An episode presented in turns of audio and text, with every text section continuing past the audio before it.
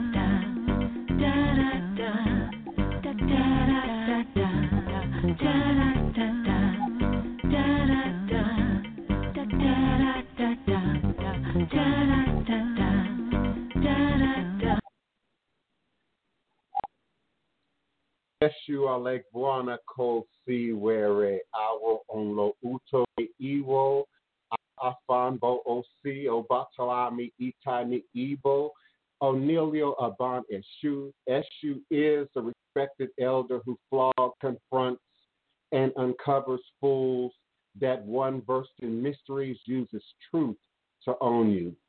He calls the scattered to feed poverty. Atala shakes rascals to have sacrificed. The owner of warning is one who is Eshu, Aboru, Aboye, Aboshish, Ashe. May our Ebo reach your room. May our Ebo be accepted. May our Ebo allow what we desire to come to pass. And so we say Ashe and Ashe. Divine all blessed peace and love, joy and prosperity, elevation, relevation, revelations, manifestation. You are now sitting live with the Divine Prince, Pan-African spiritualist, practitioner, author, and advisor, Elagun Oloye, Hoodoo Obeya Bokur, sharing with you in all things spiritual, mystical, metaphysical, cosmic, evolutionary, revolutionary, healing, and holistic from a Pan-African Hoodoo world spiritualist perspective, understanding that all is true and a blessing. If you can just see beyond the veils, for it is all just an illusion and a test, and one of the greatest divine mysteries of this life cycle. It is indeed my constant prayer, my mantra, affirmation, reverberation, reiteration, and it is my ever-living reality.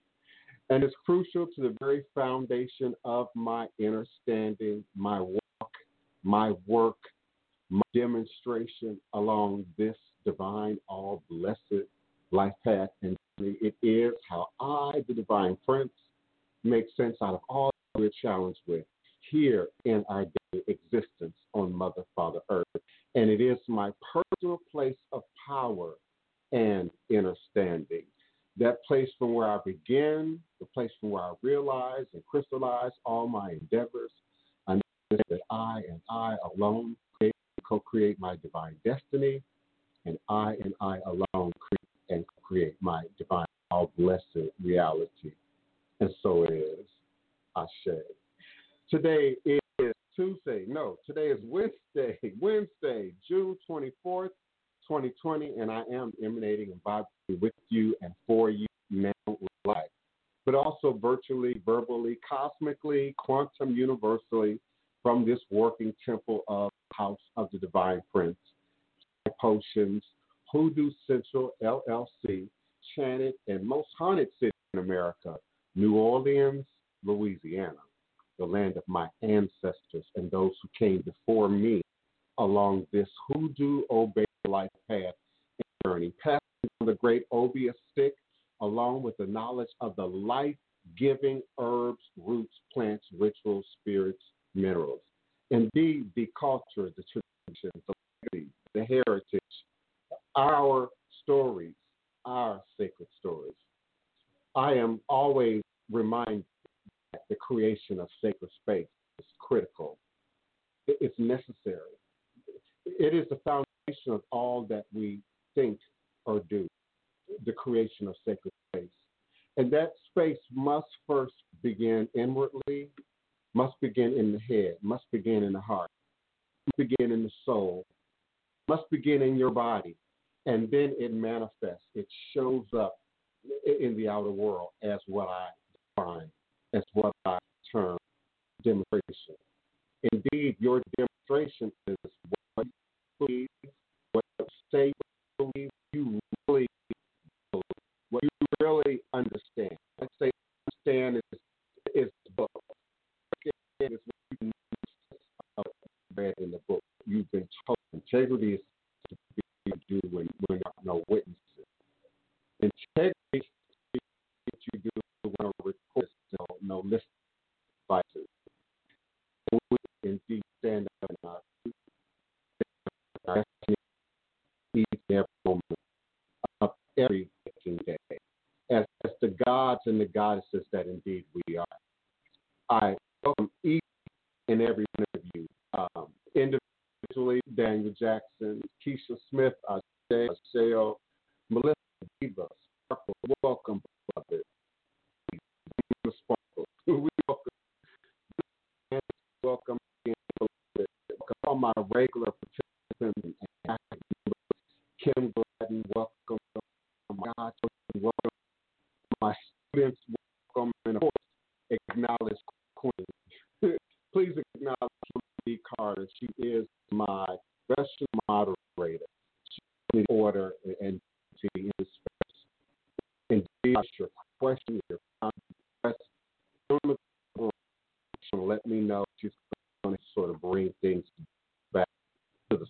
you'll get along with it. I digress. Often I'm moved by spirit. And so your questions move the show. Your comments move the show. Your participation moves the show. And Shango and Oda and Sparkle and Bob Day and a little bit of lightning and a little bit of stuff. We got that going on in New Orleans right now. So our connection is clear. Yes, I see you, Jennifer Anderson. I'm going to speak to COVID. I'm going to speak to beloved. There was a time when we thought we had them in control. Now, you can just go back in the archive, go back a few days, go back a few weeks, you know, in our community. And then many got on the bullhorn, celebrities, you know, outward on social media. You know, we got the bullhorn, we sound strong. Many of you hunkered down and protected yourselves, protected your family, protected your children. Follow the CDC and the medical professionalization that we received about stars. First, not the Black Lives Matter. Remember now, first it was opening up. The patriots screaming, open up the country. And I said, oh no, y'all, don't. It's too soon, it's too early. And many people didn't move. Many people didn't go out. Then one thing would drive people, young people, old people, white people, black people. One thing that would drive lynching, a public lynching, a viewable video tape, broadcast, social media, public lynching. That indeed is the one thing that we get to get people out of the houses. Now I'm taking a big position on both sides. If you're clean, if you're following the weather, if you're protecting yourself, if you're young, if you got a strong immune system, if you rest of us, you know, asthmatics, people with conditions, black people, this virus clearly a virus for black people, for people of color. Stay at home. There are other ways to get involved. There are other ways to be active in the demonstrations, active in the protests. Now we don't want to pick on Chicago, we don't want to pick on Texas, but all you got to do is look at the news. It's out of control. It's again, and there will be another shutdown. Remember, I said it. There will be another shutdown. It's coming relatively quickly. What's the July, maybe even in August, as we speak, or at least virtualized, moved into a format that some people, because the internet is not equal, service is not equal, people's ability to pay for internet is not equal. We know when we start looking at educating at home, again, there are resources there that need to fulfill. But my airline audience, those who claim their hygiene, you know, those of us who practice hoodoo, voodoo, Ifa, Tarot, live within and exist within a level of hygienic perfection. It's a requirement in the tradition. You can't say you house in gods and deities and lie and you're living in class. You're living in disorder, and you're living in feng shui madness. So some of us had beliefs, had on you, things clean, tidy, maintain a certain level of order even before it came.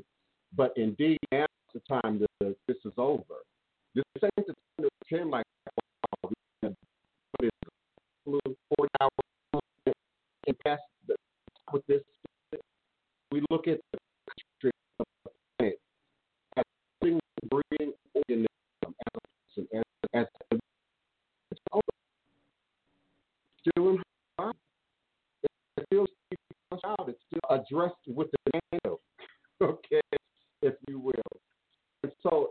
don't think I'm too far ahead of myself. Acknowledge Jesus. Egumofeo,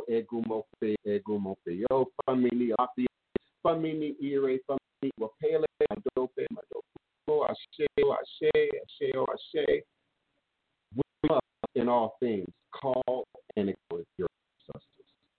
Those who are quite familiar with ancestors, we're not talking about necromancy. We're talking about acknowledging those who laid the foundation, who came forward, healing take place. I look at the planet and the air and the environment. Indeed, there's a healing that took place. There's a healing that still happened, with the slowdown of change and the slowdown of evolution and the slowing of all the normal activities that go on in the environment. So as the country presents the illusion of because I ain't going for it, many of you ain't going for it either. But there is this illusion of opening it up. Remember to cleanse, purify, not just your hands, but your mind, your body, your spirit, your intentions, your motivations. We came here to talk about into our spirit day. I tell you, in doing my research, last Saturday, I've gone through a number of documents, a number of theses. Everything from dwelling, trying to search the word. I was really amazed how many of the dictionaries a Christian perspective, a very obvious and overt Christian perspective on dwelling. What dwelling means. Not indwelling spirits, which is what I first, but then indwelling. Just the word indwelling, all is a heavily Christianized connotation. It was very difficult to find. I actually typed in indwelling spirits, parentheses, non-religious, and helped some, but not a whole lot. And I've said in previous shows, when examining indigenous culture, ATR, Orisha, Loa, Voodoo, all these various traditions, you've got to have your grammar together. You've got to have some vocabulary in terms of what you're looking for. My sister went on a journey of defining Odu the other day. And a little was able to hold up. Of course, I had to add some words to it to help her navigate and get that information to show up. So I strongly advise rewording what you're searching, thinking a little bit more about what it is that you're searching from a more open perspective, and then see what your search engine comes up with. The Merriam-Webster had the cleanest definition of indwelling, in my opinion, that didn't have religion attached. An inner activating or guiding force. The second definition for indwelling primarily relates to medical indwelling, something that is, inserted in the body, put into the body for some purpose, drainage or something of that nature. But almost every other reference went straight into religion. And from a very Christian perspective, even if the words Holy Ghost, Holy Spirit were not used, they were applied. And again, I like to say, even Merriam-Webster suggests a date, 1646, in which the sense of indwelling in a human is even used, is even documented, is even referenced. Now, 1646, that's a curious date in the time of Christianity, Islam, Judaism, and these books that we now tout as the Word of God, as the universal master code books, if you will. So there's a definite influence that we've always had to document. The conquistadors and the subduing of the world, colonizing of the world, not just for God's sake, but for resources, for land, you know, indeed for power and control. And so not only did they spread racism, not only did they spread Midland trading, not only did they spread white supremacy, but they also spread, as a tool of this mechanism, a religious ideology, a religious philosophy, a way of looking at the world, if you will, that's left an imprint, even in our language, even in our grammatic usage. When I look at trying to figure out what the wording would have been, predating 1640, what people said about indwelling spirits, born eight, it was a wonderful for me.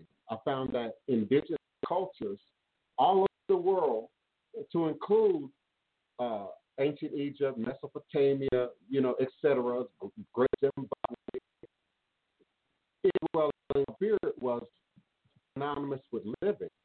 Indwelling spirit was implied, who tried not to use religious wording or even ethno-cultural wording, imprint animism on top of indigenous cultures, on top of Yoruba culture, Akan culture, Maya culture, Aztec culture. They say we were animists. And animism, its dictionary definition is the attribution of a soul to plants, inanimate objects, and natural phenomena. Belief in a supernatural power that originates and animates the material world. In a sentence, the belief, the understanding that all things in creation have a spirit. We say God created the world, God created earth, the God has created humanity, created the universe, then indeed it exists within itself, right? So that's why I say I and I. I and I, the Rasta and I, it unifies us in consciousness with the divine, with the creator. So in the indigenous world, pre-world, spirit indwells forgiven. Judeo-Christian Islamic influence that began to separate indwelling something, indwelling by particularly the Holy Spirit, from forms of indwelling, to the point that the word uses began to change. So we find words like spirit possession, demonic possession. We find an over expression of scientific foundation. Back when I was in, 12th grade, and you're supposed to figure out who you are, what you do, and what kind of job are you going to work in, and what kind of career, are you going to be living your life in. Of course, they say, take time, no rush, but hurry up and get the major down, get that mind down on paperwork, taking things forward. And so I originally zeroed in on psychology. But then once I got in there, started looking around at some of the books, some of the tenets, some of the teachings. We don't address spirit and many of the practices that this circle, this community, this square are researching, studying, dabbling, initiating, playing around with, opening to spirits, open up to indwelling spirit. If your mind, your consciousness is able to embrace the spirit, Holy Ghost, the brand new, gives you power, gives you the ability to heal, gives you the ability to cast out devils. Why not the notion, the idea of other forms indwelling spirit that might not be holy, that might not be your best, that might be one of the few documents I could find, document books. I looked at many recorded material over the last few days. But one in particular, a book called, get your pen out, because y'all said y'all want books, y'all want authors. I'm about to give you a whole bunch right now. Demons, D-A-E-M-O-N, D-A-E-M-O-N-S, and spirits in the ancient Egypt. Demons and spirits in ancient Egypt. Except this author spells it D-A-E-M-O-N-S. If you want to find this book, Carolyn Graves Brown. Carolyn Graves Brown. There's a passage in the book that really jumped out at me because, one, it was exactly the wording, the order wording that I was looking for. But it spoke to the topic. She's describing, she's talking about, in this particular case, Ptah, but many other statuary in ancient Egypt that are said to be imbued with a god or imbued with the spirit, or hence spirit indwelling. The result, her words, the result is sometimes termed indwelling. And she's talking about the act of sculpture or sculpting statue was designated as Mez, M-E-S-M-S in ancient Egyptian, Mez, which also means to give birth to.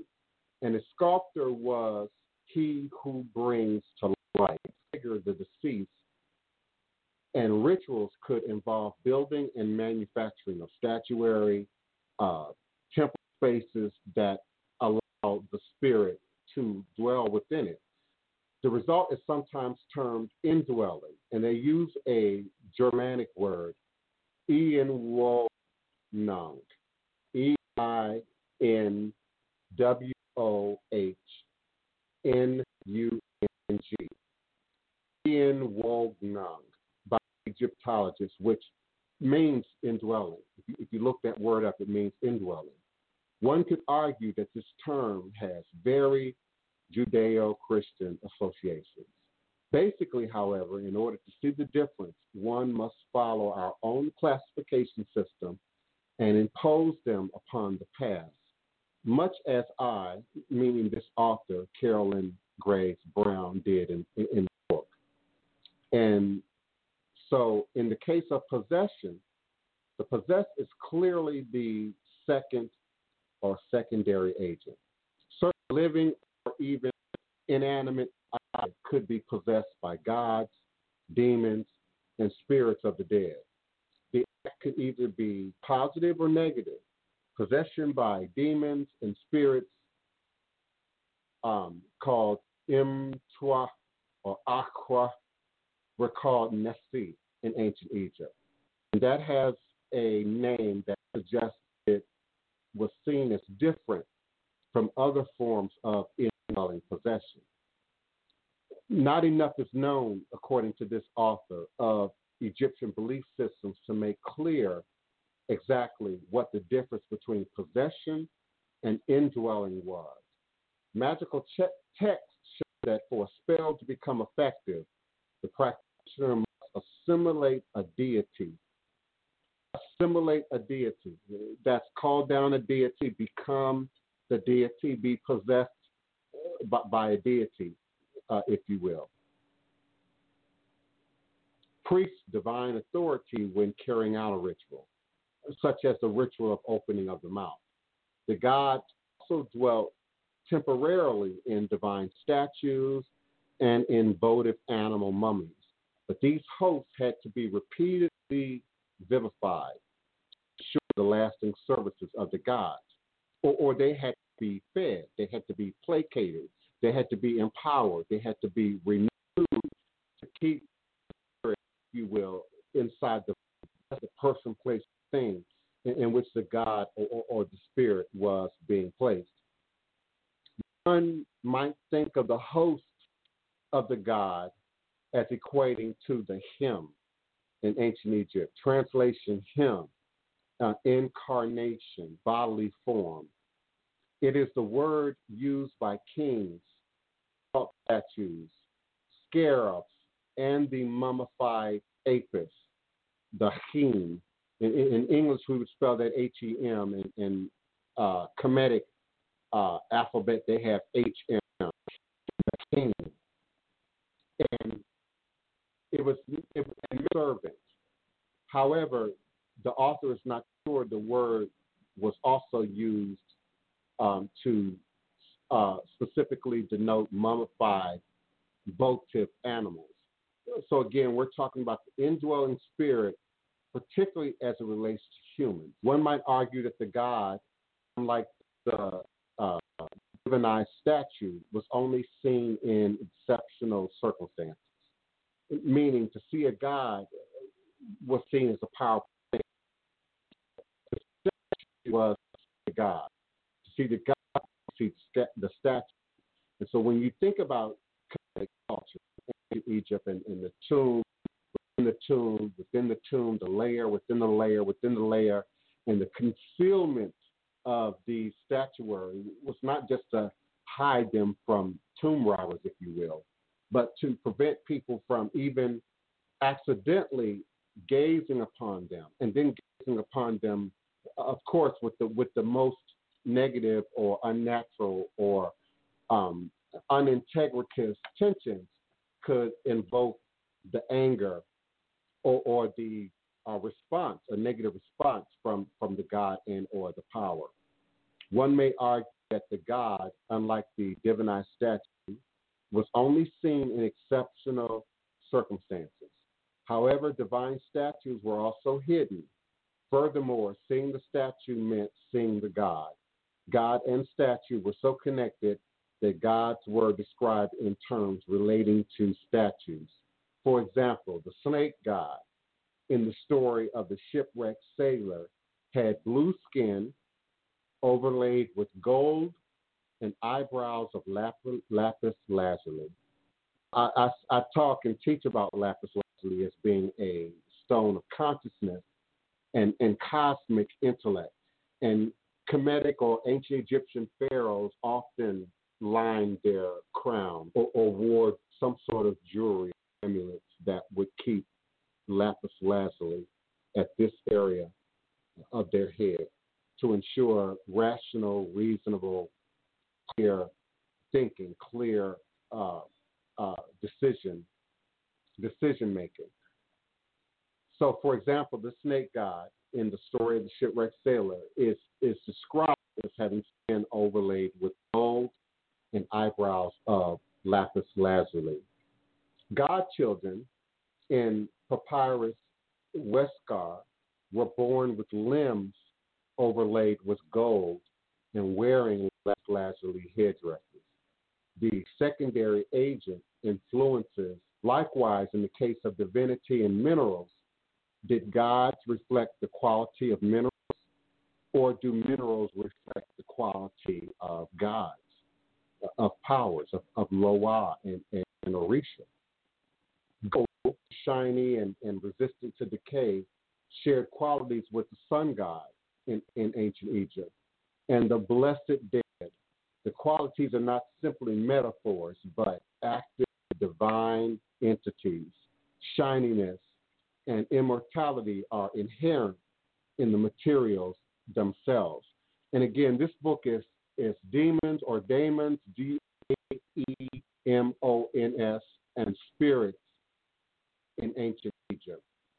Another book that I look at, voodoo authors, Mami Wata, Mama Vivian, and this book is called Mami Wata, Africa's Ancient Goddess Unveiled, Volume 1. And in this passage, Mami E.C. Vivian Hunter Hendrew talks about a prophet or a healer or a spiritualist that she had a relationship with in Togo who provided healing services in the community there and answered some questions for her. And one of the questions that was being asked was, student individually, and give each one what is best for that person specifically.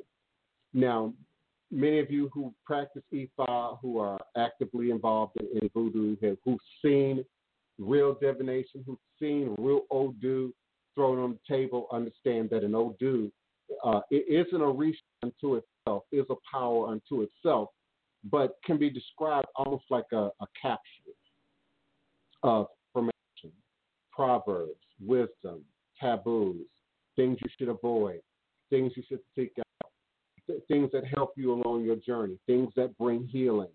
Of course, nature, a list of herbs, plants, roots, and even minerals to apply and utilize in application of any request that might present it before Arula, that might be presented before Arumila, presented before the spirits, the deities that govern divination. And so this prophet that she's questioning, whose name is Akuete, says, yes, maybe the spirit will say that the crystal ball will take a certain form. Then we would need to ask the people who make the crystal ball or crystal stone to make it in exactly the shape that the spirit commands.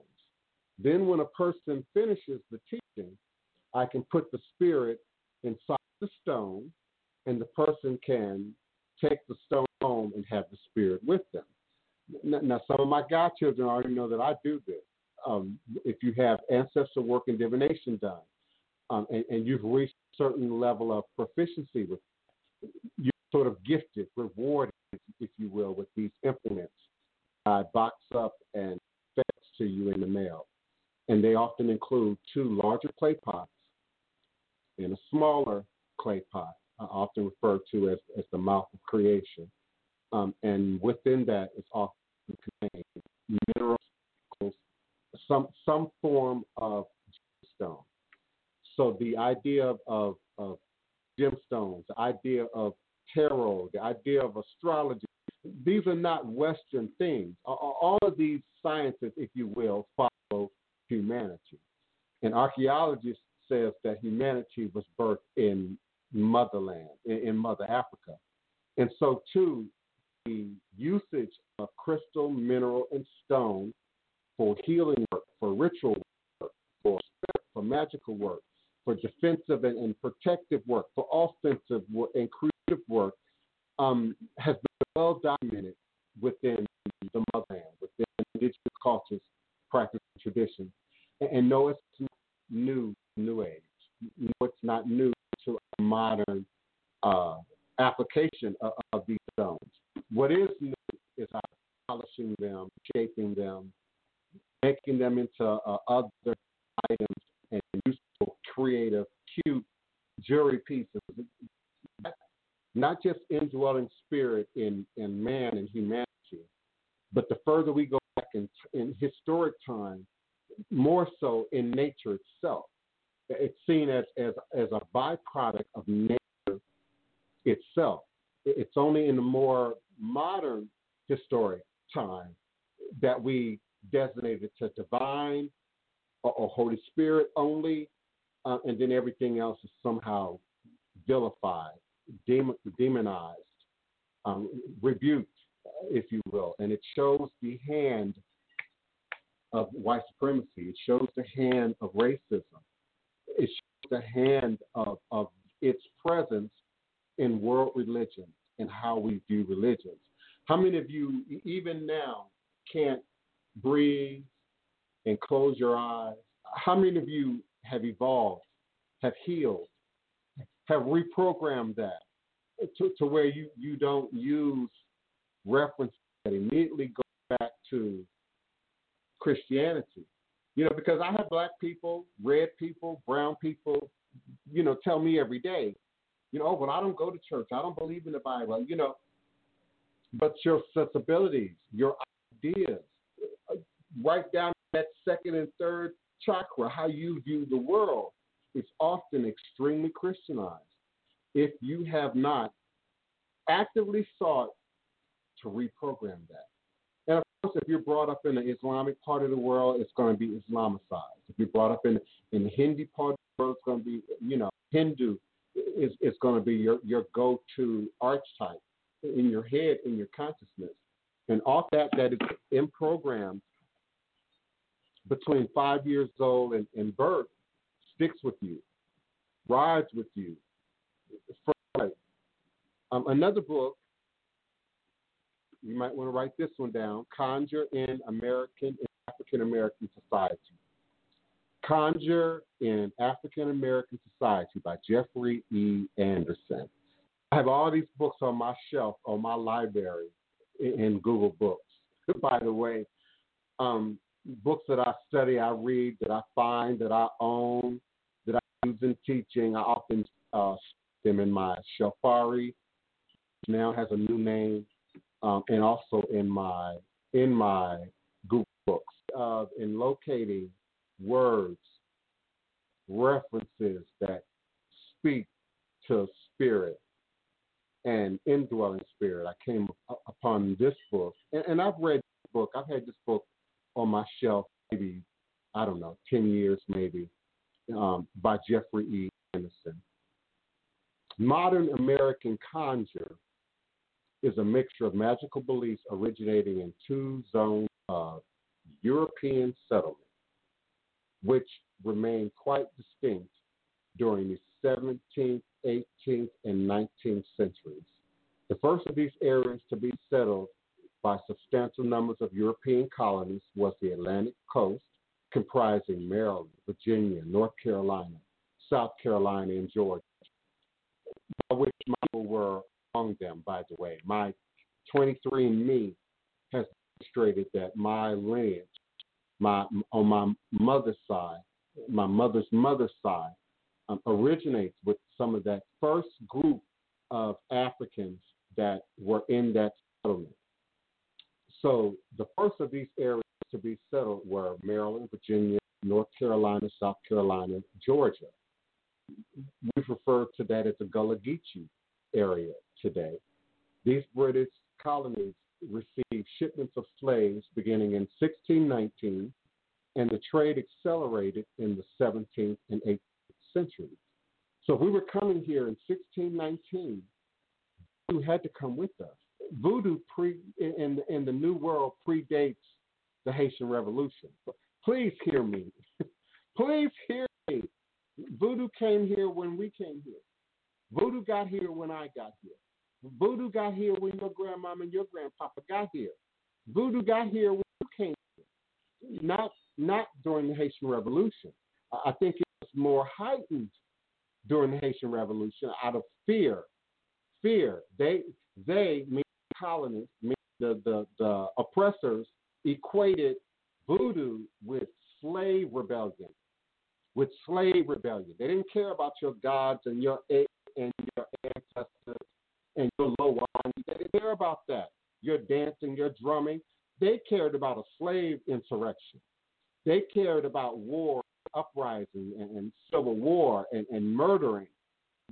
That was their reason behind stamping out something that they didn't really believe in anyway. People.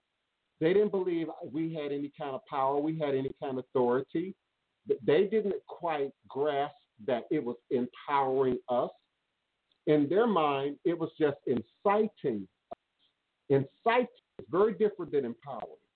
I can incite you to an argument. I can incite you to get caught up in your feelings. I can incite you to get emotional, in social media. That's not the same thing as empowering you to do something, to take an action, to make a move.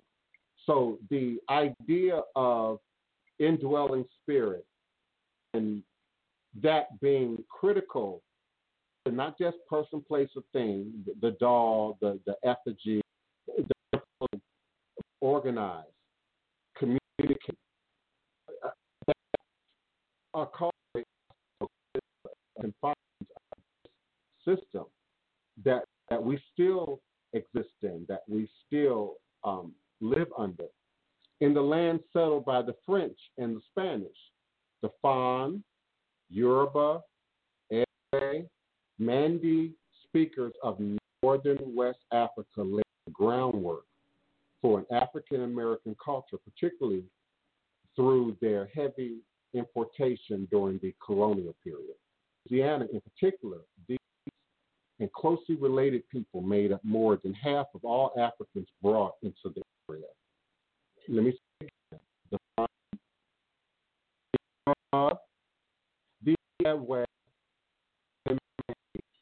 That's important for you all who are trying to figure out lineage. That's important for you all who think you need to decide between Ifa and Voodoo. There is no Voodoo without Ifa. There is no Ifa without Voodoo. And the magic in nature. And then the direction that's given by way of divination. By way of this ancient mathematical form of divination that runs your computer, that makes your computer technology work. It's far superior than a piece of paper. It's far superior than tarot. And that's why I've given up tarot. I have given up tarot. I did my last official tarot reading. I'm not doing any more tarot. From here on out, it's all voodoo. It's all voodoo. So whoever you be, wherever you might come from, whatever your background might be, we're going to look at that. We're going to look at that as it relates to how we operate in African traditional religious systems. In Louisiana in particular, these and closely related people made up more than half of all Africans brought into the area. And during the early Republican and antebellum periods, the number of slaves from northwestern Africa declined drastically. West Central Africans replaced them, the largest number of whom hailed from the Congo Kingdom. And despite the shift in importation patterns, the early presence of slaves closely related cultures of the Fon, Ewe, Yoruba, and the more distinct Mandi defined the area's magical practices. Later arrivals modified but could not replace them. Moreover, both French Louisiana and Spanish Florida, brief spurts of immigration from the Caribbean bolstered the influence of the earlier groups. Louisiana, these were Haitian refugees fleeing revolution. In Florida, the late 19th century arrival of Afro-Cubans seeking economic opportunity not only bought existing beliefs, but also created large black communities in areas where none had existed previously. And that's why we see such a heavy influence of Yoruba, Ikumi, Palo within our community, within our birth community, social media community of people seeking out, desiring greater connection to ATR and African-based traditional systems, while West Central Africans provided only a secondary influence in the Latin area. They were the primary influence on the mass settled by English. Their numbers were primarily pronounced in coastal South Carolina and Georgia, where they made up more than half of all imports of the period when slavery was legal. One were the largest contingent among the unwilling arrivals from West Central Africa. Also, as in Louisiana, the Mandi were a significant, though minority, presence, although the chief features of conjure derived from the Fon, the Ewe, and the Yoruba. Although the chief features of conjure derived from the Fon, the Ewe, and the Yoruba in Latin areas, the Congo in the lands settled by the English and the Mandi in both other groupings, including the Igbo, the Akan, the Dawé, played important roles in the creation of African American culture, especially in particular aspects of hoodoo. The ethnic differences between the settlers of the Latin and English cultural zones led to persistent differences between the areas. One of the most obvious of these distinctions was the difference in words used to refer to conjure. In New Orleans, where French influence dominated, White's new African-American synchronistic religion and its associated magic as voodoo, while blacks called it hoodoo. So that distinction between voodoo and hoodoo originated out of racism, originated in keeping our knowledge separate from the appropriation of our knowledge. And that's why some people still to this day believe that the usage of voodoo with four O's or hoodoo even suggests some kind of bastardizing, some kind of watering down, some kind of application of spirit to something Western or something mixed or synchronized or syncretized or even appropriated. Male practitioners were typically known as traitors or wangators, and female practitioners as wangatorses or tutorses. Grigories and zinzins denoted charms and spells, while tobis and wangas were more specific words for good and evil charms, respectively. In Missouri, Nudu with the N like Nancy, Nudu, a variant of voodoo, was the favorite torta, an area long ruled by Spain, a like religion and magical system developed from the Santeria and Palo Mayombe faiths practiced by Cuban immigrants in the area. It was known as Ñáñigo.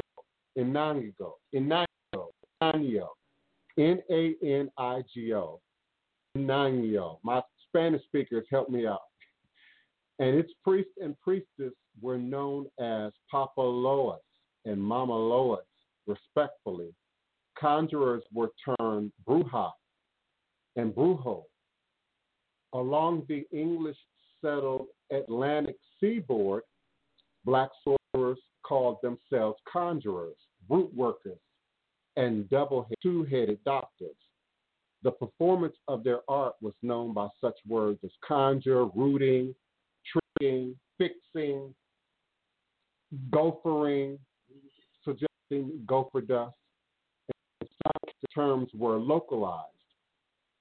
For instance, in Maryland, where I was educated from kindergarten to 12th grade, many blacks knew conjurers as high men and high women.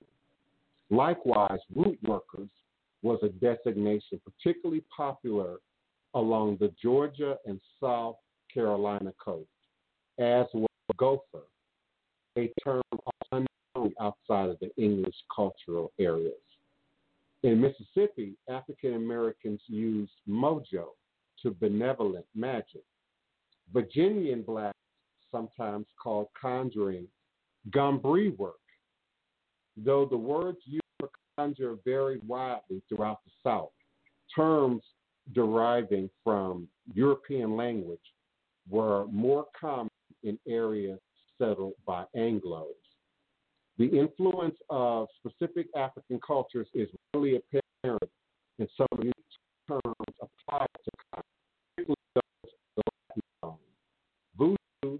Voodoo, an airway term, voodoo, V-O-D-U, meaning God or worship or fear of the gods, fear of the gods.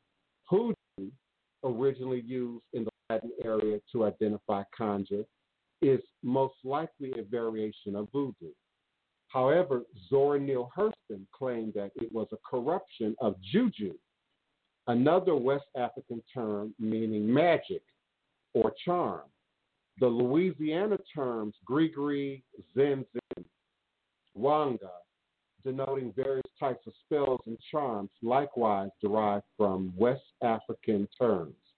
Grigri, a general term for magic, came from the Mandingo tribe, a subgroup of Mandi speakers who use magical terms known as jerry-jerry or grigri bags or girigiri bags to harm others. Mandi-speaking members of the Bambara tribe introduced the term zinzin, which referred to positive charms designed to confer strength or power on their possessors. Wanga, denoting malevolent magic and charms, In the derived terms, Wangatua or Wangaturis were probably also of Mandi origin. Toby, remember Toby was what they changed Kunta Kinte's name to in Roots. Toby reflected the early Republican and antebellum influx of West Central African Congos, whose Toby charm brought good luck to the owners. Toby was an African word, T-O-B-E.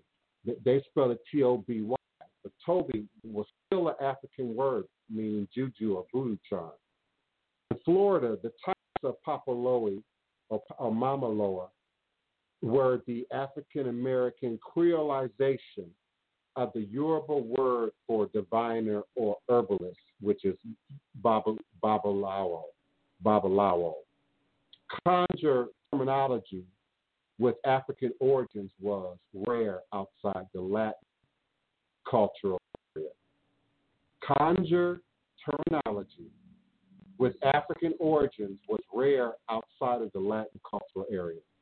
Gopher, used in such combinations as gopher doctor or gopher dust, was an exception to the rule, employed in coastal Georgia and the Carolinas to designate items derived from the dead or persons dealing with the dead. It most likely developed from the Congo word kufwa, meaning to die.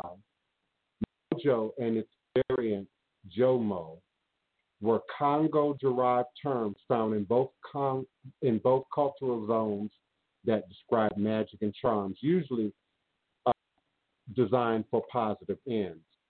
In the Congo Kingdom, Moyo referred to spirits that dwelt within magical charms and was easily transferred to the spirit's dwelling place. Moyo.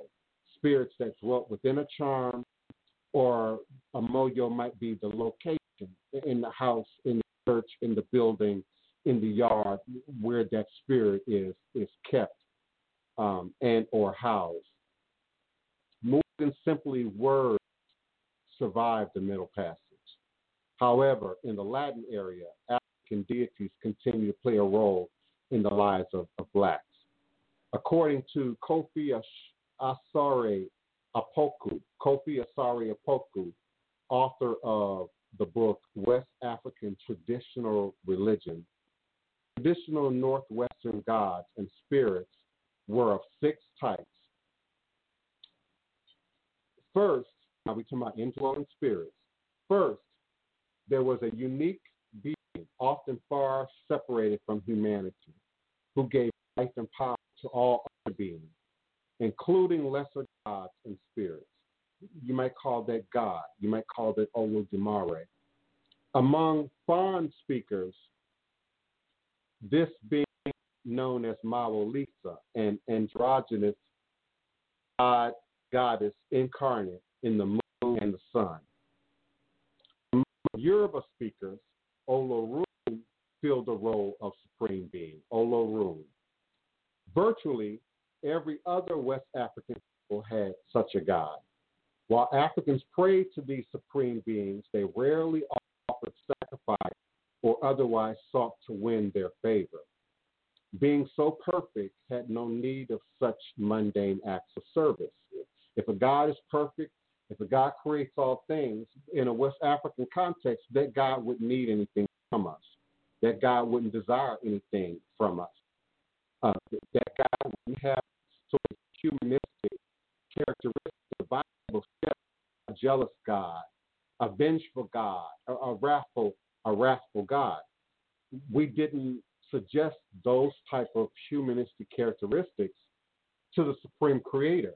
We view the Supreme Creator as being supreme, as being above human frailty, human pettiness, human carnality, and human desire. And this is where non-ATR practicing individuals begin to run into a conflict about what Loa is, what Orisha is, what those spirit powers are in place with the Most High. the supreme deity. I often get asked, you practice voodoo, do y'all believe in God? Yes. Do y'all believe in heaven and hell? Yes. Do y'all believe in the devil and Satan? Yes. But there are also these powers that navigate the natural world that exists within nature. Water, fire, air, God-like powers, let alone the life, we live and operate in, outside of just African supreme beings. We rarely gave them offerings. We rarely sought their favor. We rarely sought to influence Jehovah, Allah, God, to meet our, our needs, if you will. We sought the next tier in the spiritual hierarchy. While Africans prayed to supreme beings and didn't give their offerings, the next tier in the spiritual hierarchy was ancestral spirits, whom West Africans believe existed alongside their living descendants. So here's the foundation. Ancestors are the foundation. It's not a negation of God. It's not a negation of the supreme creator, who indeed created all things, all of us, including the ancestors. But your ancestors show up in your blood. Your ancestors show up in your DNA. Your ancestors show up as your first line. Yes, Keona, I'm realizing that I talked for an hour and 10 minutes. And it's good to me, and I know it's gotten good to you. Greetings, Keone, beloved. I just opened your mind. Please forgive me. I'm loving it. Eric 765, I'm going to come to you next. And then 857, I'm coming to you next. How are you doing, Keone? I am real good. I am loving it. I love it when you reference to the books. You are a teacher by nature. That's just who you are. And I'm really loving it. This is a great show. Thank you so much. Thank you, and thank you for being our moderator, our sergeant of arms, so to help us to keep it together in the streaming. I am going to have to give you my password and let you handle this chat, because it's just too much for me to talk and teach and handle this chat. And I like to show everybody. I like to make sure everybody's face shows up on the screen, and everybody's comment shows up in the screen. And then I get up in the subject matter, and then it gets away from me. It gets away from me. Forgive me. TikTok, like the chat keeps moving, so I have to stop talking. And then it's on the chat, and then highlight each point in the chat, and then go back to my conversation. I also want to open area code 765. 765. Who's calling? Where are you calling from, beloved? Hi, this is Patrick from Illinois. Greetings, greetings. I was born in Illinois. I was born in Chicago. Oh, wow. I didn't know that. Been here almost 25 years. Huh, what was that? Sorry. I've been here 25 years. Oh, okay. Well, I'm about 27, so I don't know how much, or how deep into astrology you get, but I'm coming upon my first Saturn return here pretty soon, which is supposed to be a major sort of turning point. So I've been trying to do a little bit of work and prepare. And what's your birthday? 2/28, Feb 28, 93. Okay, yes indeed, beloved. Yes indeed. Okay, so I guess going back early. Oh, sorry. How can I help you? What's your question or comment? Okay, so going back earlier when you first started talking about indwelling spirits and animism specifically, I guess it just got me to thinking sort of what the difference would be between us and a tree or a rock or whatever else, having a physical vessel, and then just the spirit that would dwell within us would sort of be the primary us. And I guess the question was just what it means to be alive. is what sort of came up as you were talking about all that. 100%. And even when I think about my spiritual journey, you know, the books I've read, mentors I've sat up under, the things I've studied, coming along my journey, and particularly in those years between 21 and 33, I thought of those in a similar fashion. You know, what's really the nature of life? What really is the nature of being? Why are we here? You know, what is the purpose? And from that perspective, you know, all things are spirit. That indeed separates us from the rock, the tree, the bug, the animal. In all of our human areas, you know, that it's our knowledge, that it's our consciousness, that it's our wisdom. But evidence that we have scientifically that trees don't possess the same degree of consciousness, just don't move, just don't act, just feel. And so it gives me to look back at Hindu culture, the largest population of Africans outside the continent of Africa are in India. A lot of us forget. So when we look at humanity, Neanderthals, the progression of humanity, and Southeast Asia plays a large role in sort of our conceptualization of God and spirit. And so when I look at that root, karma, rebirth, recreation, reincarnation, we're talking about evolution of mind, spirit, body. So we might come back as a tree just to be still, just to listen, just to absorb. That's something that in our human form we can choose to do that. That's what the meditating Swami does. That's the person who chooses to sit still, quiet, is doing. Pretend, and that's some of the tools I use in my teaching practice too. By the way, Patrick, I ask people to pretend, meditate, pretend to be a tree, pretend to be water. Imagine yourself as earth or clay or land, or animals or insects. And I believe in that hierarchy of things. Humanity has to exist all those things. We once were dirt. Once were clay. We once were the bug, the tree, the elephant, the giraffe.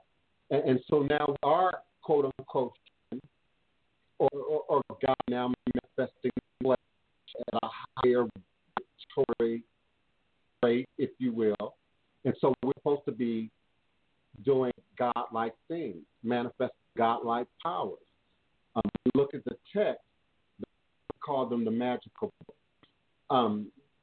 The one book says, greater works than I've done, you shall do. Greater works I've done, you shall do. So I find it hard to understand why Christians can't hear truth in that. That if your Christ said, greater works than God did, you do, then it means we all Christ. That means we all God-like. That means we all have the power and the ability to be God-like, just like we all have the power and ability to be demonic, to represent darkness, to represent fear and illusion. So we all have that connection to the realm of that which is in life. Another point, Patrick, I want to make while I have you on the phone is quantum metaphysics and the understanding that in order for us to have reality, we have to exist in at least 11 dimensional space and depth, even time. Time is occupied only one of the 11 dimensional spaces. Freud also said within that, anything you can envision, anything you can imagine, no matter how comfortable, no matter how horrific, exists in another space, in one of those dimensional time spaces. He said he created a map that some of those spaces mirror our space, except that suit might be blue, except that other suit might be green. I might be wearing all white in one of those other dimensional spaces. But there's other spaces that don't mirror our reality at all. Indeed, are a part of nature, but it's God's consciousness that allows us to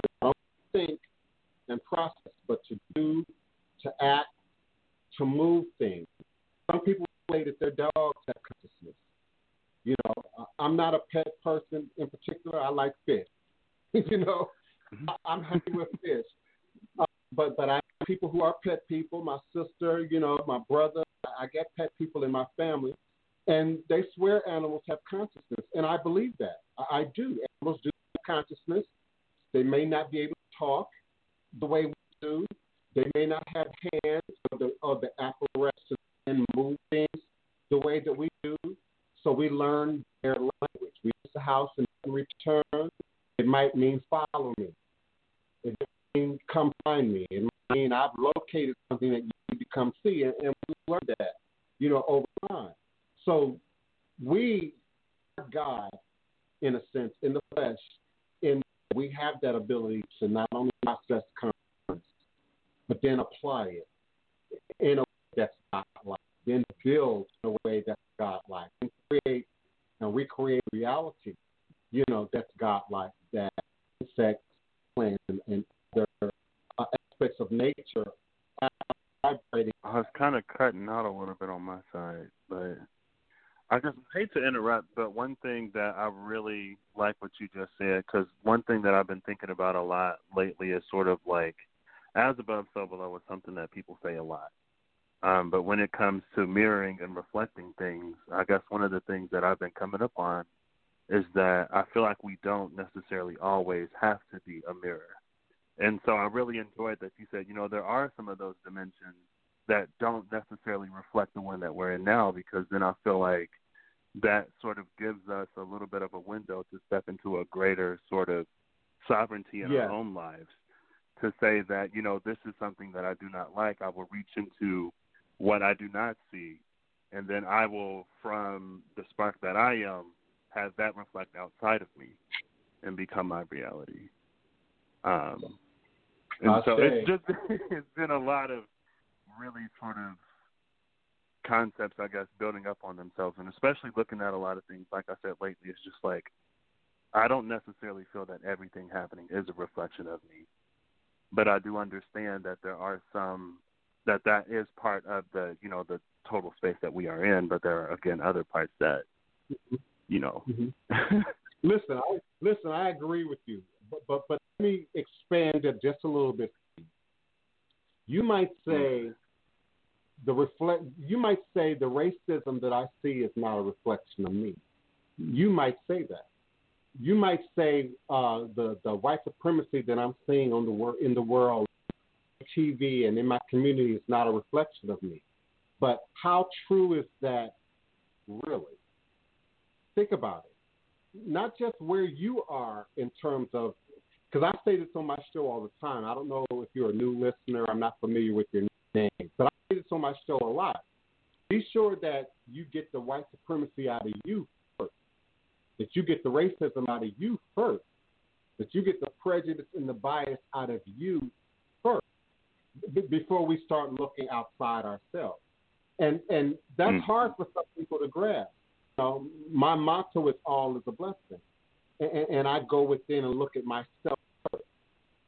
So don't look at it as, I'm a direct and an immediate contributor to this problem, because there's aspects of yourself that you might not be aware of. You might not remember. You might not know what you did 300 years ago, 500 years ago. You might not remember yet who you were in 1500, 1600. Were you a slave captain? Were you oppressed? Were you the person who sat back quietly while it was happening and didn't say or do anything? So I know it's a big thing to look at, you know, particularly I think of my younger years when I was more depressive, had clinical depression and experienced that as a part of my demonstration. It was very hard for me to conceptualize everything begins and ends with me. I create my reality. Because at that time, everything was negative. You know, my dad was negative. My past was negative. My childhood was negative. Being a black gay man in America was negative. Everything was negative. And so you're actually me to accept responsibility for all this negativity that I perceive as outside of me. It's a trick of mind that a spirit person has to mature into. You don't get it when you're young, quite. You don't get it when you're a young spiritual person, quite. But as you grow and you develop more experience, I assure you, it then begins to make more sense that I'm being reflected back at myself. And sometimes it's positive, and sometimes it's negative. Sometimes the negative comes along to remind you just where your weaknesses are. Sometimes the negative comes along to remind you just where your power is. So it might not be an immediate extension of you or something that you said or something you can readily connect to. But when we look at life on a much bigger scale, particularly with that reincarnation aspect in there, we're here to fix something, to repair something, to replace something, to renew something, to create and recreate something. And I like, too, that you got the message from me just now. We have the ability to create a reality that we cannot see. Because in my depressive years, I couldn't see this. I couldn't see New Orleans. I couldn't see no future. I grew up really thinking I would be dead by 30. Really. I thought I would be dead at 30. And I know there are a lot of black men out there who have that. You might not have said it, but it's in there somewhere. That was my reality. Yeah. I couldn't envision who I was going to be at 40, what I was going to be doing, at 40. So I like that you got that message, that even if it's not being demonstrated, even if your parents didn't do the right thing, even if you don't have peers in your neighborhood that are reflecting the life that you created. Every time you write it down, every time you paint it, every time you draw it, every time you remember it, every time you envision it, it's becoming that much more real in this dimensional time space.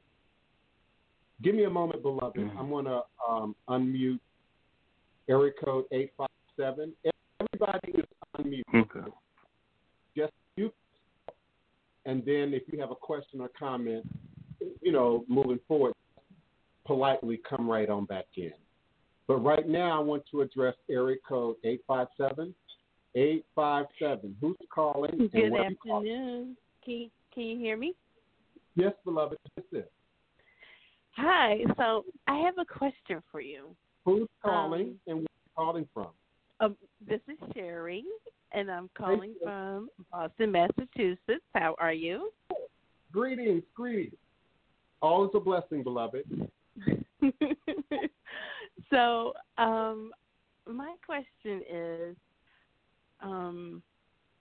what I had always found fascinating about witchcraft, because I have friends who consider themselves witches, but mm-hmm. is the matriarchal practice, is that something that goes along with ATR also? Because I have a question about something that I had seen, and the person was saying that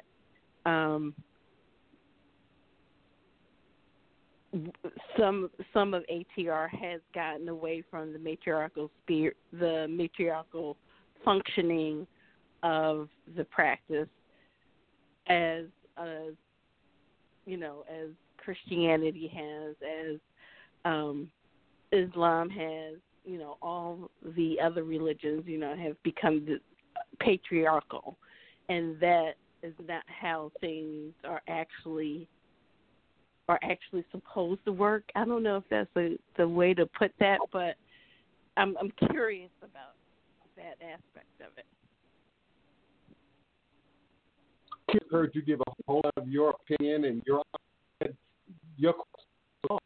I didn't hear your question. Oh, is it the choppiness? Well, I was asking is... No. I heard every word. I didn't hear your question. Well,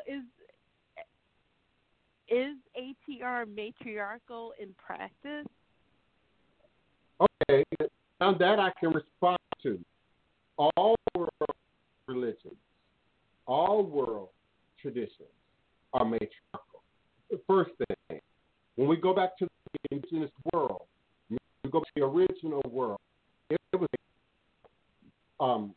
whether you're talking about England, whether you're talking about Africa, whether you're talking about Asia, whether you're talking about South America, it's matriarchal. God was female. The goddess created the universe. That switch to masculinity, yes, shows up in Christianity, Islam, Judaism, and to some degree shows up today in what I call the original. And when I say the original romance, I'm being shady. I'm being facetious. Because often the demonstrations of Yoruba, of Ifa, that we're seeing, typically this is not accurate to the authentic practice. So you get this idea that somehow Ifa is male-dominated. The lead Ifa are somehow men. And that's not accurate either. Or beyond me, which is often symbolized by a bird. So now, as you look at voodoo, I want you to start looking for birds. On top of the staff, on top of the hats, the crowns, implied in the wood. Ain't no voodoo without the energy, the feminine power. There's no nature without the feminine power. So, yeah, I know the illusion is male dominance. And with world dominance of Christianity, Judaism, Islam, we get that reaffirmed male dominant energy. But that's not the truth. That's not the reality. And so I agree with you that it's absolutely matriarchal. Now, I think where things get lost is, again, well, let me say this. I'm talking to the men. Do you not know that you are all female until the third trimester? Woman gets pregnant, and the next day she's pregnant with a boy. No woman. The baby doesn't form male hormones, any male stuff until the woman is in her third trimester, the last 3 months of her pregnancy. As a side note, think about preemies and the lack of time in fulfilling that last trimester, and particularly how it affects to people and men. Society, beloved, is off balance. Men and women, it's forced masculinity, this forced male supremacy, and it shows just like the supremacy in many world religions, to include how we see Yoruba, how we view Yoruba. They understand from a more indigenous, on-the-ground perspective. It's not male-dominated. It's not led by men. Men are not at height. Even when we look at the five implements and the tools and the symbols, look for the woman, look for the breast, and look for the birds. You find a limited number of overt male symbolism in that way.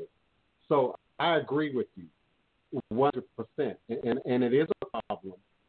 It's not balanced. What I do is not in balance. I know you spoke to a group that I like to speak of, the young witches. Some of them are so moon energy, they have no sun energy at all. And they have no grounding, no center. They're easily distracted. They're over here, they're over there. We have a balance of both energies. Mawu Isa, God and Fon. Mawu Isa, the mother element, the father element, unified. This desire to separate male from female, black from white, young from old, from poor, that comes from Eurocentric society. That comes from modern society. And I see that as a sickness. I see it as a disease. Imbalance, beloved Cherie. I see it as imbalance. So I agree with you. And it's a problem. It's like, it's so weird to me because I'm like, how do we get here? I'm so confused. I always say, like, how do we get to this point? Look at the symbols of Islam. You know, you got your 5-pointed star, earth, water, fire, air, mind, gas, or ether. Okay, and then you got that crescent moon. And the crescent, as opposed to the full moon, just something that's a cycle, something that must be kept in check, you know, as opposed to a full moon. That 5-pointed star also is a representative of humanity, But if 5-pointed star represents humanity, then the 6-pointed star represents a male, because that 6 point this is a penis, but that 5-pointed star has 2 arms, 2 legs, and a head, and doesn't suggest anything else is going on down here, except for the Great Mother. So it's in every religion. We look at Catholicism; they got a black goddess, a black Great Mother, holding the Christ child tucked away in a secret room. You know, they're worshiping and acknowledging. So I think even in the confines of these male-dominated traditions, they know the black woman is God. They know the woman is God created on earth. They know this. But there's an active power, from my indwelling spirit, there's an active power that would seek to keep that off balance. And we have to ask ourselves why. We have to ask ourselves why, and how are we participating in helping to maintain that imbalance. Y'all are coming with some great questions today, Patrick, Cherie. I really appreciate you all. Eric 510. Your mic is now open. Who's calling and where are you calling from? Okay, cool. Hey, I'm Deja from California. Hope you're well. Hey, Deja. Hey, I had a question about the basic consultation. Since you mentioned that you no longer do tarot, I'm wondering if you still do the basic consultation. I do only complete consultations now. And thank you for asking and giving me an opportunity to speak to that. Because what I'm finding, particularly right now in this season, coronavirus, racism and protests and demonstrations, economic challenges, that even the people who come to me for the basic end up talking for an hour, 90 minutes, 2 hours. I'm sure that people in this room who've had the basic tarot will tell you that. So it might as well be a complete divination. And often when we go into what the challenge might be, Korean education, because the basic typically handles Korean education, finance, love and relationships, how I earn my living, you know, maybe family conflict, community conflict. You know, that was what the basic was. But when you think about that, that's complex and complete. So, you know, it's really a waste of time, the tarot. I also didn't want to keep reinforcing something that was non-voodoo. We know tarot originated in Africa. We know this. But the way it's demonstrated today, the way it shows up today, it's not quite African enough for me. So that's another reason why I gave it up. I found palm and shell and bone to be more powerful than tarot, to be more detailed than tarot, to be more personal than tarot. And I weaned myself and my callers off of it. And so I would say in the last 2 weeks, nobody has mentioned tarot. Even my regulars, they can't even tell that the tarot ain't there anymore, because the same information that I can gather from the tarot can be gathered from the 16th shell divination, from the palm nut divination. It just has to be interpreted. It just has to be, you know, applied correctly. And that's what sets, you know, your great Babalaos and Hogans and Mambos and Ianifas and voodoo priests apart. Those who really take the time to memorize these Odus and the layers to these Odus that fall when you use shells and palm nuts, and how to personalize it, you know, to each call. It's a very complex system. So if I'm going to be on the phone or in a virtual chat, you know, with someone, video chat with someone, you know, 90 minutes, they might as well get a complete consultation. So that's all. It's that simple, beloved. Okay. That's through to me. Thank you. Thank you. Thank you for calling in. All is a blessing. Y'all have really made my day today. You all have been active. You all have been present. Maybe not broadcasting every day is doing some good. Maybe I need to broadcast every other day, and y'all might miss me a little bit more. And we have our... I mean, it just goes to show that the need is there. And once we start going over to Patreon and more people become members, then, you know, they'll get more exclusive content. And so this is just really a good segue into that. Great show. Yeah, I can understand someone has never had a reading for you. And you've been looking at tarot, now the tarot is gone. You have no idea, if you've never had a reading with me, the gravity of my divination to begin with. Now, if you get an opinion or look at my comments and ratings, they'll tell you. Keona will tell you. Many others, Hoodoo occultism will tell you. 2 hours, 3 hours is not uncommon for a reading with me, even when I was doing the tarot. So tarot just wasn't fair to me, wasn't fair to the house, wasn't fair to the caller. Yeah, it says 30 minutes, but everybody will tell you it's never a 30-minute call. It's always very lengthy and very time-consuming. So it just wasn't fair the way it's set up and the way I have it set up. So I just eliminated it. And, you know, there are plenty of psychics and readers out there, you know, y'all can have tarot. I'm going to let y'all have tarot. Y'all go ahead and do your tarot and, you know, do your thing. Discovery Channel and Nat Geo, they weren't interested in tarot. You know, the History Channel, they were interested in this real ancestral rooted tradition that still maintains life, even 1,000 years after the introduction of the Bible.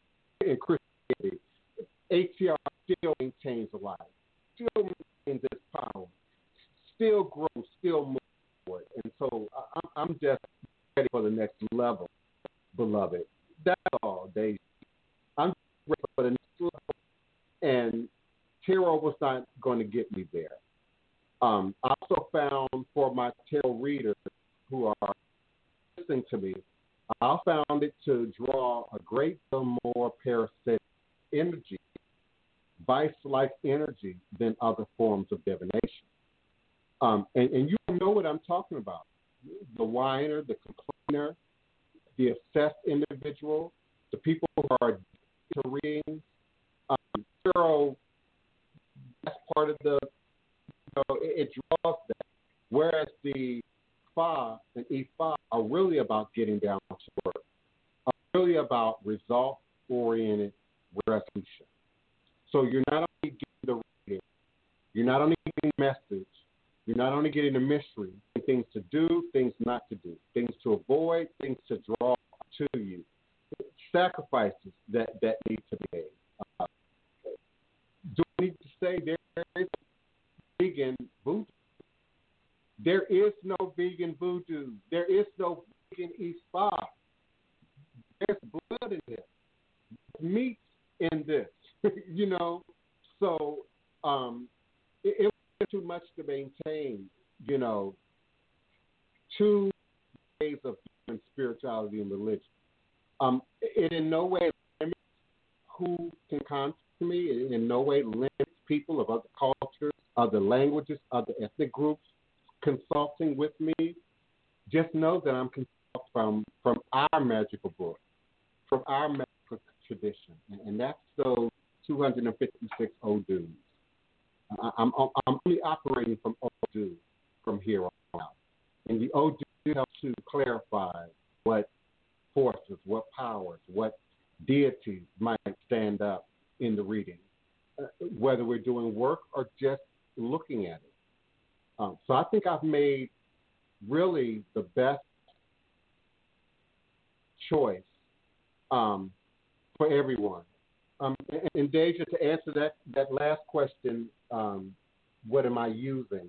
I'm using 12 shell, 16 shell, 16 palm nut divination, along with kola nut oviovata. I'm using all the traditional forms of divination as they are done, as they are performed in West Africa. Now, if you're looking for a price, now, I could still offer, the basic divination, but it's still going to run into 90 minutes, 120 minutes. It might as well be a complete reading. I need the opportunity to speak to that directly and have it archived, have it be recorded. Am I missing anything? That's amazing. You aren't, but a lot of us women, and I speak for some, not the majority, because I know some of y'all are happy, but some of us women are really vexed and hurt and bitter and disappointed by the men. So when you mention that a man isn't fully, or a male is not fully developed until the third trimester, that hit home. What we have, and not just limited to African descent, but every male, we have this idea that even as little girls, we're conditioned to be wives and mothers before we know it, playing with dolls. Dolls have strollers, have the playhouse, learning how to clean the playhouse, baking, cooking, everything is gearing us to be a wife and a mother, and we've been trained subconsciously since children. So when we meet this guy, we're willing to ride with him. I've seen women who have been homeless with men, women that are prostitute themselves and make these men thousands of dollars, men that promise them the world and just disappoint and tell them that it's about money, or better yet, the male that marries you and get a home with you and you love him and you have his babies, and then he decides one day he don't want you. And you go from being his best friend and lover to his sworn enemy, and you still trying to figure out where he had you effed up at. You understand? I'm just being real. And I'm trying to figure out how do we get to loving men, to almost worshiping them. I mean, just think of oral sex. That's basically almost worshiping them, giving them your body, and they drag you and dog you. Like, I really want to get to the healing of that, and I speak for a lot of us. I really do.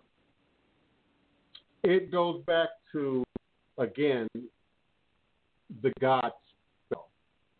Not the gospel, the God, G-O-D, spell, S-P-E-L-L. It's a God spell. And so the whole idea of hierarchy, where the woman is not on top, it's non-indigenous, it's not African at the root. So even if you say, well, I don't go to church, I don't do the Christian thing, it is ingrained in this culture, it is ingrained in this society. And if you say, well, I'm not going to, and I don't, want to, it's on TV, it's on the soap opera, it's in the movie, it's in the commercial. And then you start feeling, well, what's wrong with me? If I'm not booed up on Valentine's Day with roses and a box of chocolate, if I'm not booed up, on New Year's Eve, on the balcony somewhere with champagne, and, there's all these illusions of life that are presented to us through commercialism, the need to sell, market, and trade products, goods, and your money. Even when we think about love and relationships and marriage, do y'all realize that the wedding ring is a very new concept? Like a few hundred years and younger, you know, created by years to sell diamonds that they then stole out of Africa, that they commandeered out of motherland.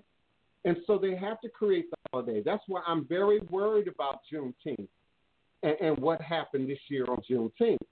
Is Juneteenth next year going to be just like Easter, Halloween, Thanksgiving, Christmas, Day, Memorial Day? Is it going to be the next commercialized holiday? Is it going to be the next opportunity to put some black people on TV, represent Walmart and Target and Kmart and JCPenney and whatever for your dollars, for your money, you know? And so now it's another black holiday or another holiday that people at the top of the food chain are going to get the greatest benefit from, because you don't own the Walmart. You don't own no Kmart. You don't own no Target store. So are you spending in the name of the holiday, in the name of the feel good, all the money is going to support family, the mouths, the children, the descendants of people who often don't even care about you, don't even like you. And I'm sure you don't either.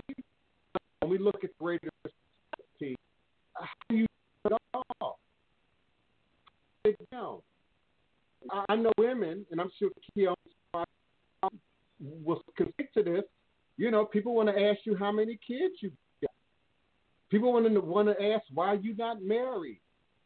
You know, they feel entitled to get into a woman's business in that way, because this society, just like the caller says, I think that was Cherie, just like Cherie says, the society has designated that you are a breeder, and here to serve men. And religions, Christianity, Islam, Judaism, to some degree, support that. Here recently, I can't remember who it was on TV that tried to say, no, that's real Islam, that women have a real place in Islam, of superiority in Islam, but that's not often being practiced.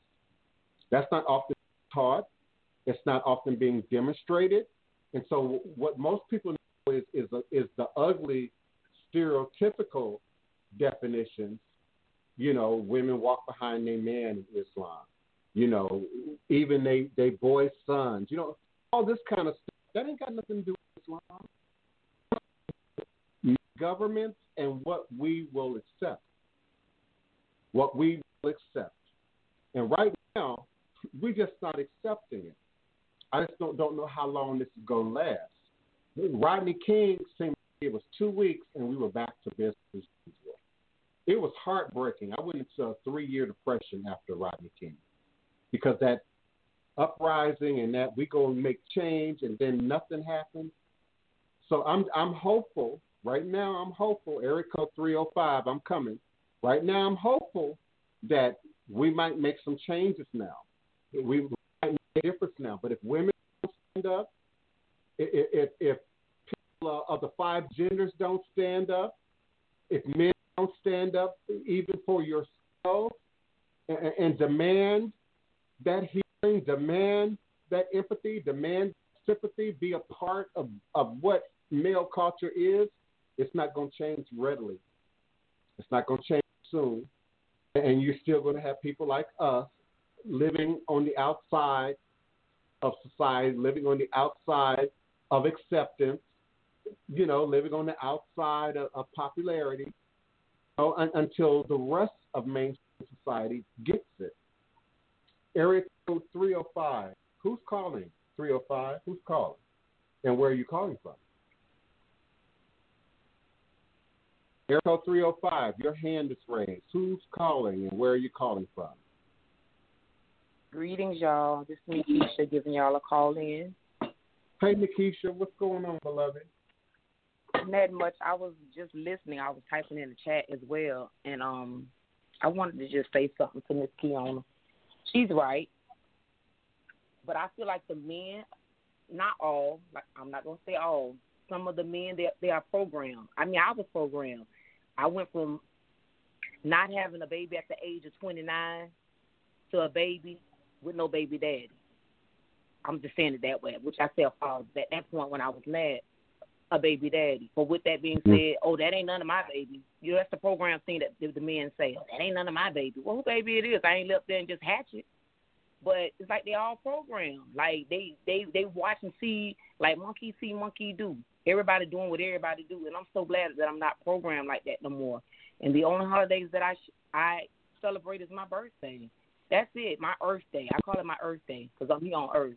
But that's basically it. And it's like sad, you know.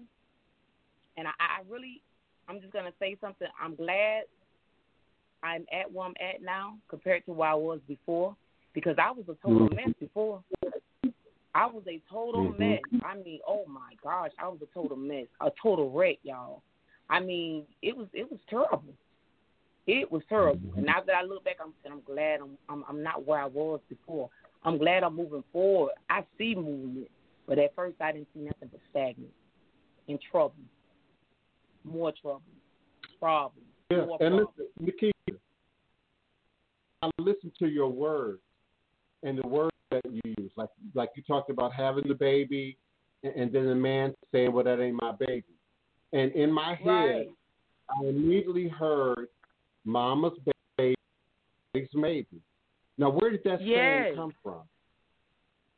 That limerick with that rhyme and rhythm, where did that come from? It came from slavery. That's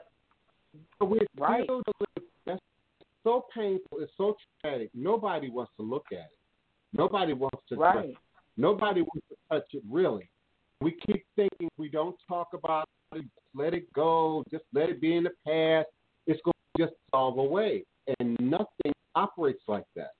Energy is real. Right. And energy is eternal. So it has to be consciously deprogrammed. Consciously deprogrammed. And everything that we say, we as black people have to be conscious that they're not reinforcing it. And then white people have to be conscious that they're not reinforcing it, as well as the ethnic groups. You know, people's behavior right now. There are other ethnic groups that feel like this ain't got nothing to do with them at all. You might be brown, you might be Asian, yellow, you might be red, you know, but you're not black or white. And so you feel like this ain't got nothing to do with you at all. You know, I'm seeing numbers dropping to Twitter. People that just ignore the whole topic. They still talking about the regular whatever, you know, and have not made not one note of what's happening right now from a racial perspective. White people seem to be taking some degree of responsibility for it, and black people don't have a choice. But when I look at the behaviors of other people in my street, they don't see us. They still ignoring us. They still don't give a care. You still the black guy. You still the nigga. And so my long-term vision, and you know, Nikisha, we talk about this a lot on this show. My long-term vision, see it. I got to feel it. I'm not going to be convinced that there's no real change happening until I can feel it. It's real easy to say Black Lives Matter.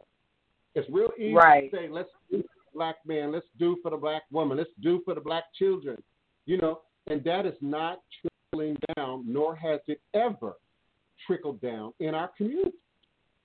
There's no guarantee that black men are going to do anything for me with any amount of liberation they are gifted, any more than they're going to do for you, black woman, black mother, black mama baby, white mama baby, Hispanic mama baby, any more than he's going to do for you right now. No magical overnight reparation, no magical overnight dissolving of overt demonstrations of racism is going to nip this. We got to be able to dissect and do some surgery, some real spiritual surgery, some real detoxing to remove this layer of society.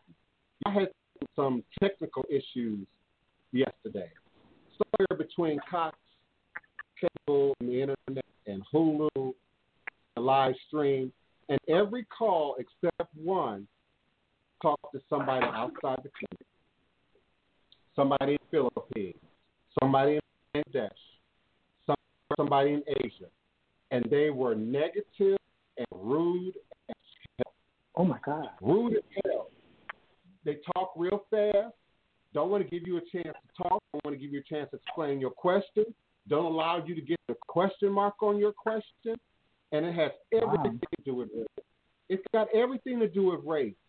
Indians from India, they don't like us. They have been programmed by white supremacy. But the rest of us not like us anymore than the white man does. Mm-hmm. And so we can't just say it's a black and white thing. We can't just say it's an American thing. This is a global answer.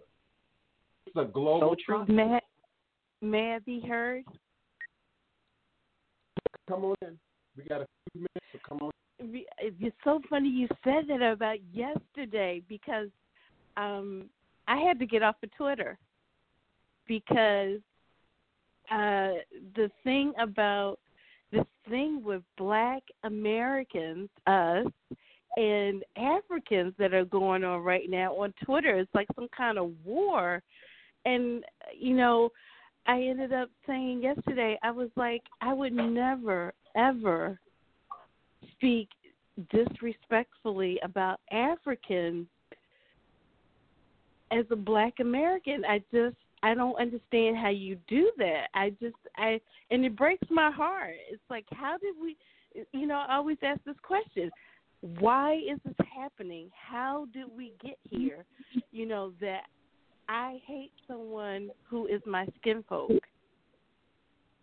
I refuse to play into that. I don't want to do that. We should not be, you know, and it's like I was saying to someone, I was explaining, it's like, you got the Chinese rapidly gobbling up everything in Africa.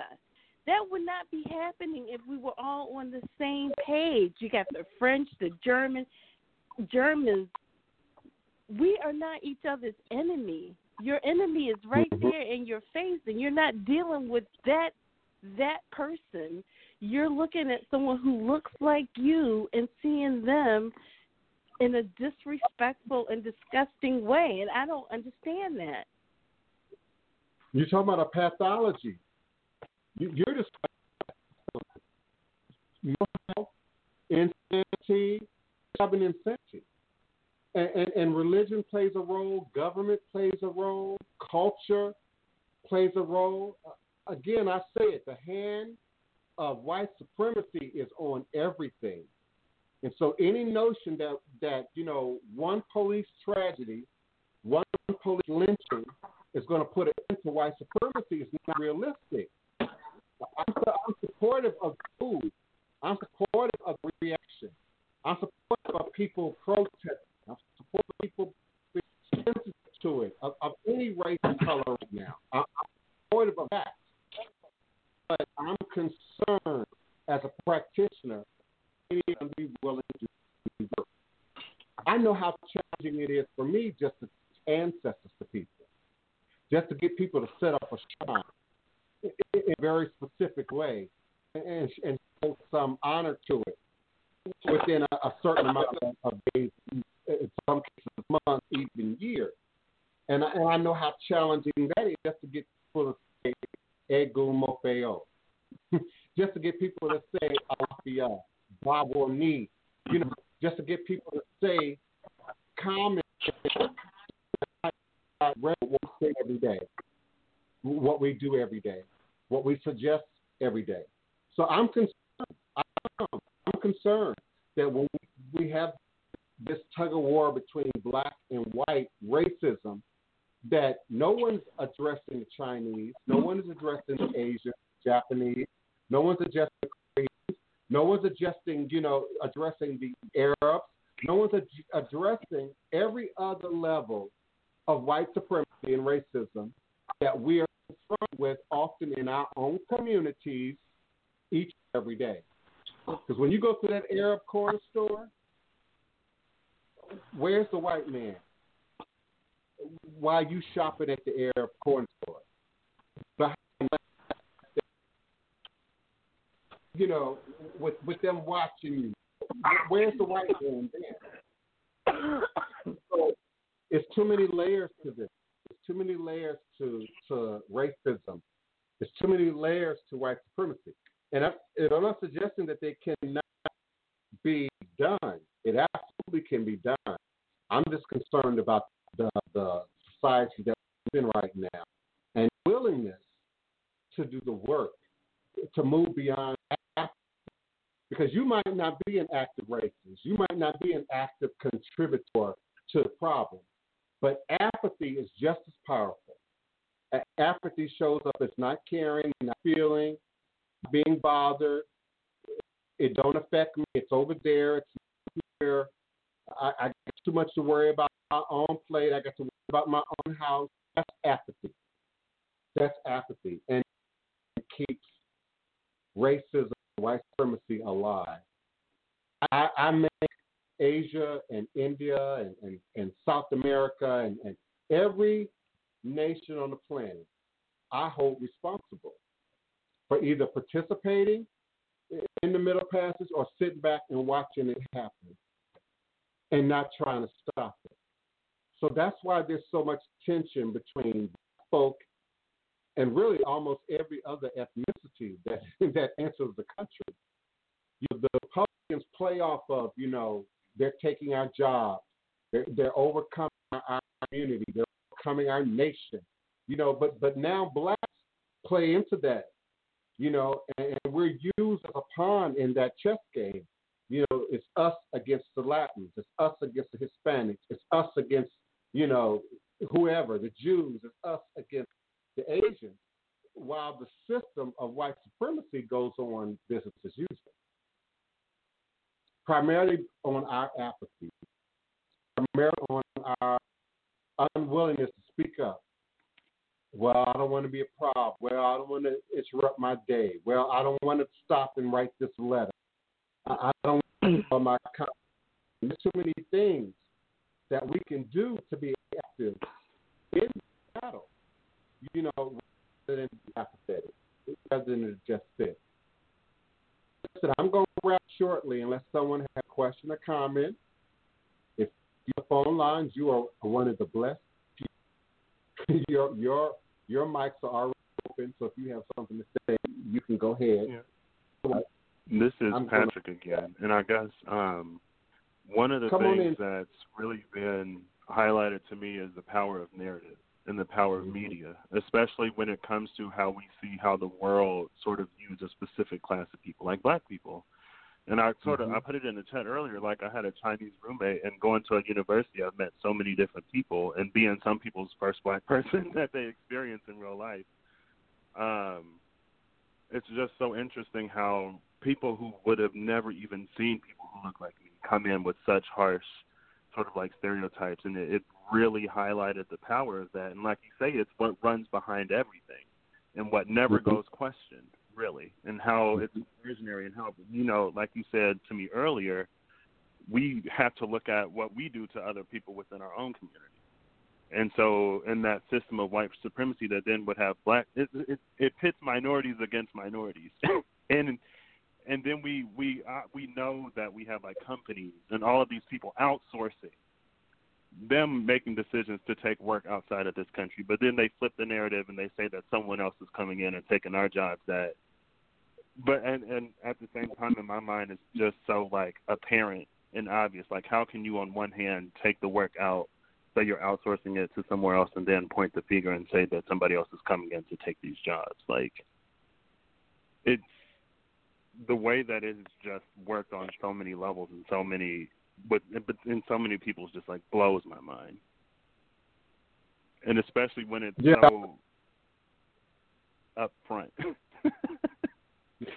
I got it. Patrick, so I agree. Over. Yeah. Yeah, it's not real. Over. That's the thing. It's like it's not real. It's we keep it, none of it. It's all an illusion. It's all a deception. And it's like, how can I see this and no one else can tell? Right. They just don't want to acknowledge it. We keep pushing up against this wall. It's just like a frog jumping to the wall instead of hitting the wall, bumping his head. Boom. You keep jumping in. Boom. They see it, but they don't want to acknowledge the truth. They don't want to go the other way. They want to go right there in front of them. And that's why I say we have to look at mental health.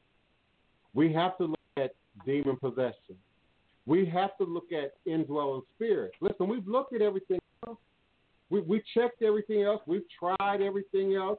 We've given the pharmaceutical company, free reign, for about 100 years or more. It's now time for us to check something else. And each one of you all made a very valid point just now. Like the frog bumping his head against the wall. It does sound insane. It does look crazy. It doesn't make any sense. It should be more obvious. It should be more overt. So why isn't it? Why isn't it the same time all the time? We're not all crazy. We're not all falling off. Yet you have this developing. Yeah, you have this pattern developing that we all can see. Those with that third eye open. Those who are operating in the spirit. Please forgive me. I've muted everybody. I have to move forward. I got appointments. I got people chomping at the bit, waiting to get in contact with me. I agree with you. I love you. I support you.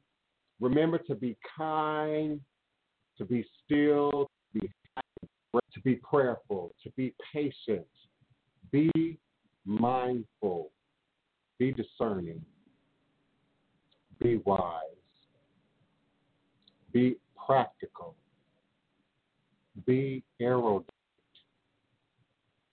be aware, be loved, be proactive, be available. Be encouraged, strong, be phenomenal, be smart, be peace, be safe, and be still. All is truly and indeed a blessing. Until next time, I'm going to leave you with a little Ben E. Hunter, New Orleans own Ben E. Hunter Gregory suit. All is a blessing.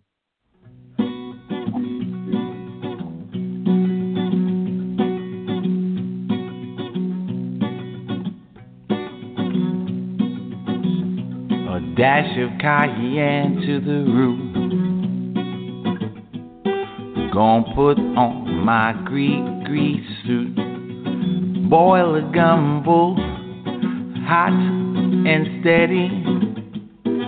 Don't care if ready. Gonna pray at that old cemetery.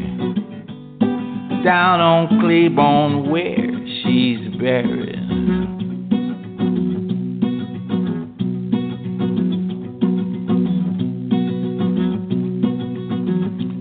Build a fire on the bayou when a black cat scratched at two under a full moon that's blue. Chant the magic words, Kufaru. A dash of cayenne to the roux. Gonna put on my Greek suit.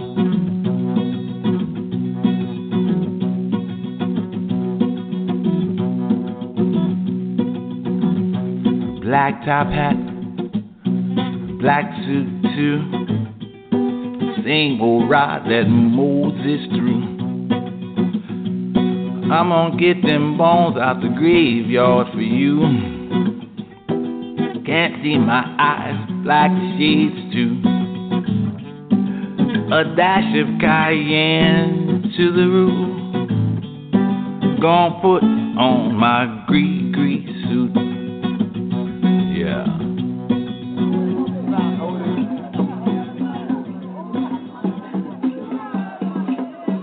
Black top hat, black suit too.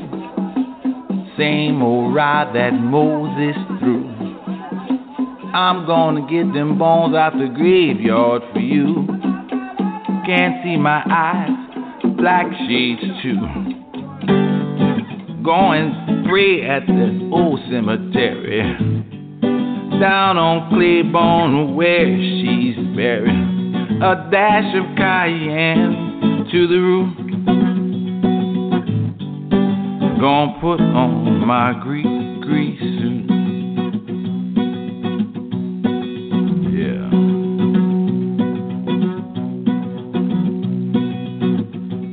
Black top hat, black suit too. Same old ride that Moses threw. I'm gonna get them bones out the graveyard for you. Can't see my eyes, black shades too. Gonna pray at that old cemetery, down on Claiborne where she's buried. A dash of cayenne to the roof. Gonna put on my grease suit.